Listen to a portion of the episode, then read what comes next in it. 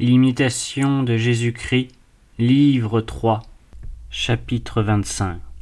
En quoi consiste la vraie paix et le véritable progrès de l'âme? Jésus-Christ. Mon Fils, j'ai dit, je vous laisse la paix, je vous donne ma paix, non comme le monde la donne. Tous désirent la paix, mais tous ne cherchent pas ce qui procure une paix véritable. Ma paix est avec ceux qui sont doux et humbles de cœur. Votre paix sera dans une grande patience. Si vous m'écoutez, et si vous obéissez à ma parole, vous jouirez d'une profonde paix. Le Fils. Seigneur, que ferai-je donc? Jésus-Christ. En toute chose, veillez à ce que vous faites et à ce que vous dites. N'ayez d'autre intention que celle de plaire à moi seul ne désirez, ne cherchez rien hors de moi.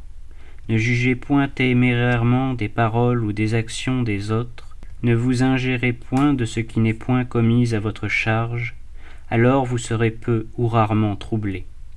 Mais ne sentir jamais aucun trouble, n'éprouver aucune peine du cœur, aucune souffrance du corps, cela n'est pas la vie présente, c'est l'état de l'éternel repos. Ne croyez donc pas avoir trouvé la véritable paix lorsqu'il ne vous arrive aucune contrariété, ni que tout soit bien, quand vous n'essuyez d'opposition de personne, ni que votre bonheur soit parfait, lorsque tout réussit selon vos désirs. Gardez-vous aussi de concevoir une haute idée de vous-même et d'imaginer que Dieu vous chérit particulièrement si vous sentez votre cœur rempli d'une piété tendre et douce, car ce n'est pas en cela qu'on reconnaît celui qui aime vraiment la vertu, ni en cela que consiste le progrès de l'homme et sa perfection.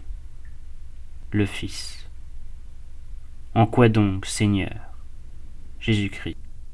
À vous offrir de tout votre cœur à la volonté divine, à ne vous rechercher en aucune chose, ni petite ni grande, ni dans le temps ni dans l'éternité, de sorte que, regardant du même œil et pesant dans la même balance les biens et les maux, vous m'en rendiez également grâce.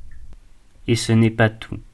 Il faut encore que vous soyez si ferme, si constant dans l'espérance, que, privé intérieurement de toute consolation, vous prépariez votre cœur à de plus dures épreuves, sans jamais vous justifier vous-même, comme si vous ne méritiez pas de tant souffrir, mais reconnaissant au contraire ma justice et louant ma sainteté dans tout ce que j'ordonne, alors vous marcherez dans la voie droite, dans la véritable voie de la paix, et vous pourrez avec assurance espérer de revoir mon visage dans l'allégresse.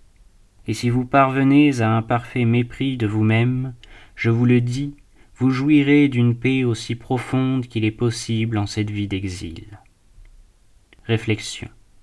On ne saurait trop répéter à l'homme que sa grandeur, sa sécurité, sa paix consiste à se renoncer, à se mépriser lui-même, à s'anéantir devant Dieu, à ne vouloir en toute chose et à ne désirer que l'accomplissement de sa volonté sainte, sans aucun retour d'intérêt propre, dans un abandon sans réserve à ce qui lui plaît d'ordonner de nous.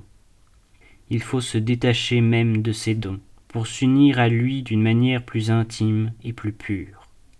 La ferveur sensible les consolations, les ravissantes douceurs de l'amour, nous sont données et nous sont retirées selon des desseins que nous ignorons. Elles passent, et tout ce qui passe produit le trouble, si l'on s'y attache. Dieu seul donc, n'aimons que Dieu seul, ne souhaitons que Dieu seul. Aimons-le pour lui-même dans la tristesse comme dans la joie, dans l'amertume comme dans la jouissance. Oui, je vous aimerai, Seigneur, je vous bénirai en tout temps. Vous êtes vous-même notre paix, et dans cette paix je dormirai et je me reposerai.